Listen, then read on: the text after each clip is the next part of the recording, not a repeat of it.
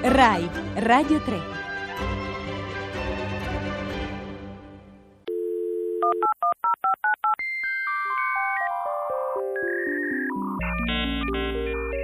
Io non ho paura.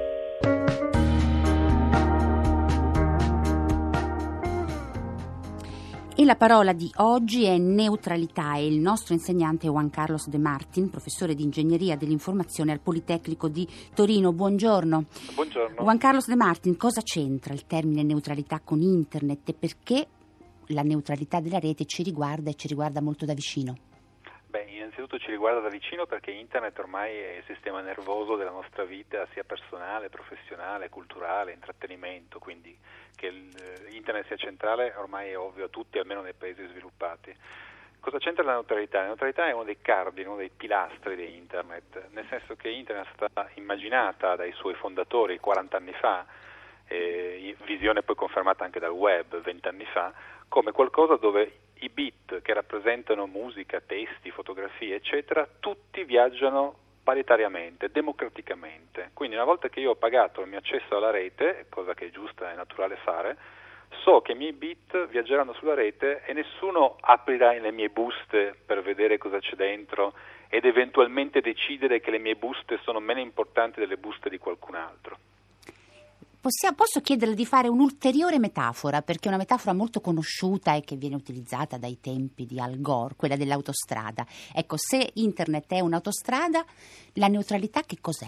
Allora, la neutralità vuol dire che ovviamente pago il pedaggio per entrare in autostrada, ma dopodiché l'operatore autostradale eh, non può arrogarsi il diritto di decidere che tutte le macchine rosse o tutte le macchine Fiat o Peugeot passano su una corsia preferenziale mentre tutte le altre macchine invece devono andare su una corsia lenta e magari con lavoro in corso. Quindi noi diciamo, eh, nel caso dell'autostrada siamo disposti a pagare, ma una volta che sono entrato tutte le macchine sono uguali, tutti i camion sono uguali.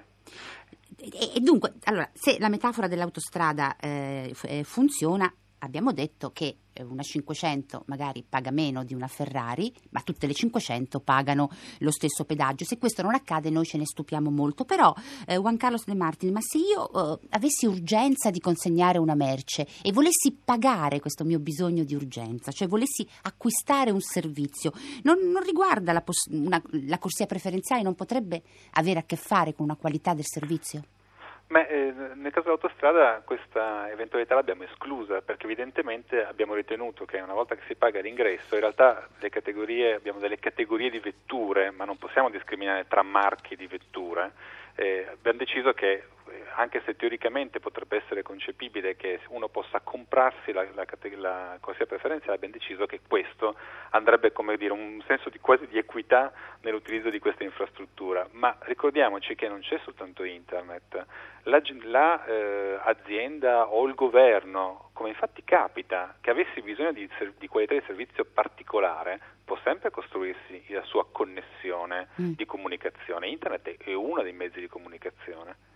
Certo. Soltanto che internet riguarda miliardi di persone, sono circa 2 miliardi di persone connesse a internet, eh, con accesso a internet in questo momento nel mondo eh, e quindi riguarda tutti noi regole, cambiamenti delle regole che riguardano internet. Chi, la banca che decide di avere bisogno di certe particolari esigenze di comunicazione può sempre affittarsi un canale satellitare, stendersi la propria fibra ottica, ma senza venire a modificare il mio diritto di accesso alla rete. Insomma, volendo sempre usare la metafora della strada, delle macchine, delle autostrade, un corteo presidenziale ha sempre modo e possibilità di, una, di, di trovare la sua corsia eh, più veloce e preferenziale. Ma Juan Carlos De Martin, facciamo un passo indietro, vediamo noi, ognuno di noi, quando si rivolge ad un fornitore eh, di servizi, ad un internet provider.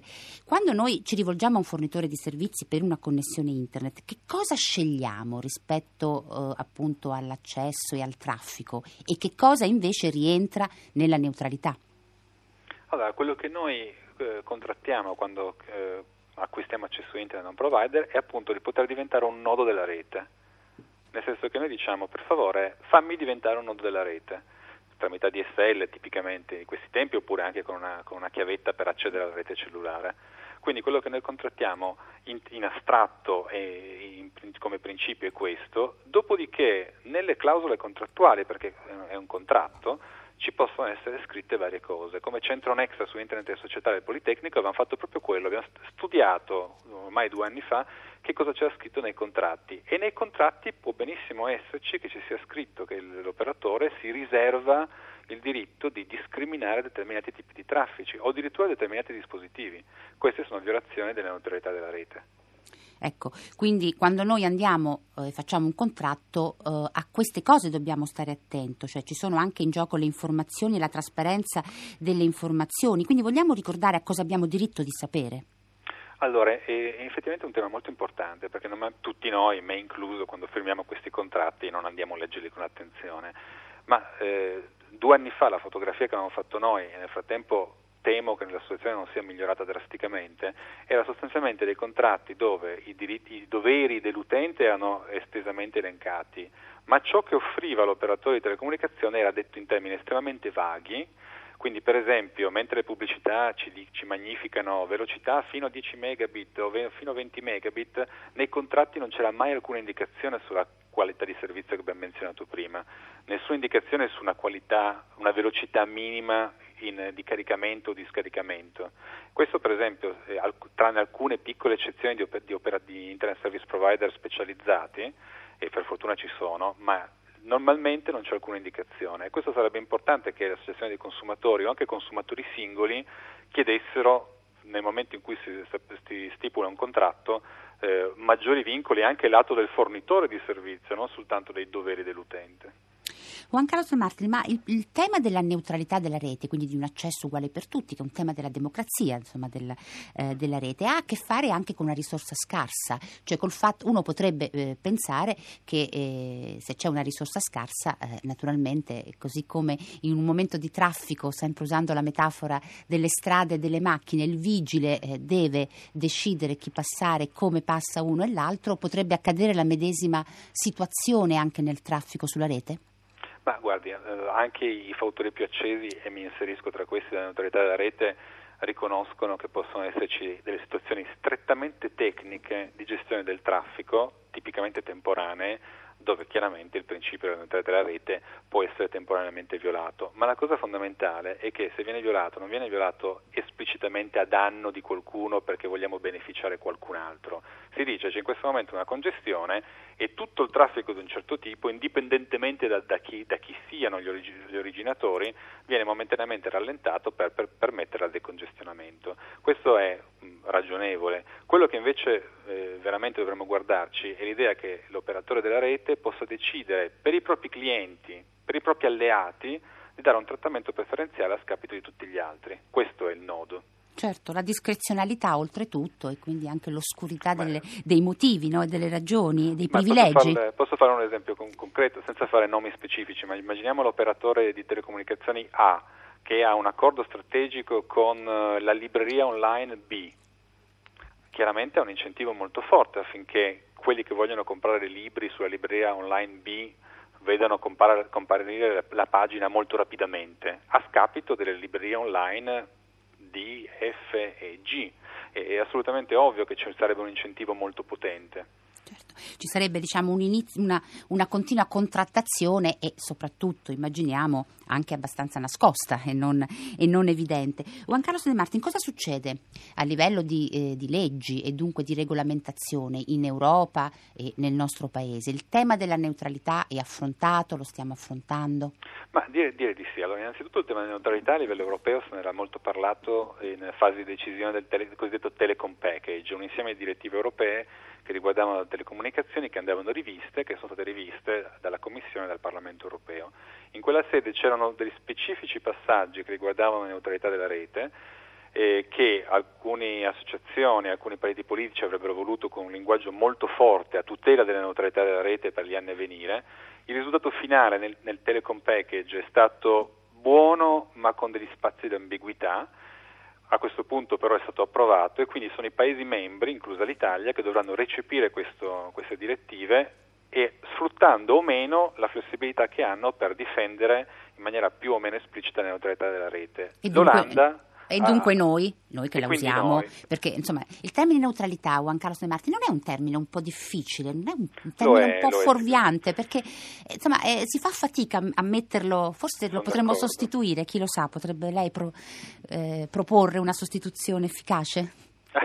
ma guardi, non, non io, ma comunque anche altri hanno pensato che se parlassimo invece di neutralità del, del complementare, cioè di discriminazione, Ecco. di non discriminazione, forse è più chiaro, perché neutralità è effettivamente un termine molto astratto che si può applicare in tanti contesti diversi. Sì, perché sembrerebbe quasi una questione di filosofia della rete, senza togliere nulla Esatto, all'importanza è naturalmente della riflessione filosofica, ma in questo caso noi siamo in un altro ambito, siamo in un ambito di regolamentazione di accesso uguale per tutti e È quindi è, qua- è un ambito politico insomma e, e- e sociale. Eh, Juan Carlos De Marti stava facendo l'esempio dell'Olanda, abbiamo un minuto, prego.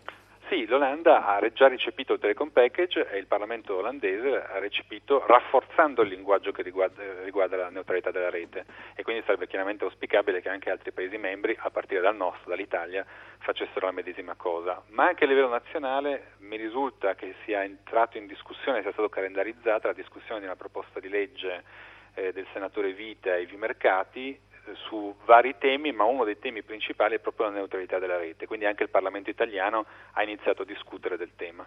Juan Carlos De Martin, che previsione lei eh, si sente di fare rispetto appunto a questo tema della discriminazione nell'accesso alla rete, quello che si definisce con il termine neutralità della rete? Cosa, secondo lei cosa può accadere nel futuro prossimo? Una maggiore tutela della neutralità oppure dobbiamo stare abbastanza in guardia? No, io mm, tendo ad essere abbastanza ottimista come carattere, però in questo arg- specifico argomento sono molto preoccupato perché l'interesse economico è fortissimo, fortissimo e quindi c'è un'attività di lobby a tutti i livelli, e non soltanto in Italia, ma a livello europeo, anche negli Stati Uniti, un livello fortissimo e quindi da questo punto di vista l'unica speranza non soltanto è che i cittadini e gli utenti se ne rendano conto, ma anche che la politica si renda conto che è un'enorme e fondamentale questione di democrazia e di potere.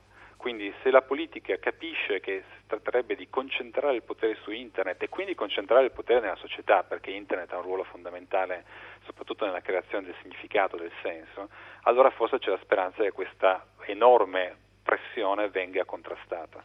Juan Carlos De Marti, intanto ricordiamo ancora una volta poi agli ascoltatori e alle ascoltatrici, a tutti noi, che quando facciamo un contratto di leggerlo bene e di far valere i nostri diritti all'informazione e alla trasparenza, anche se non è sempre facile farli valere, ma insomma esserne consapevoli il più eh, possibile.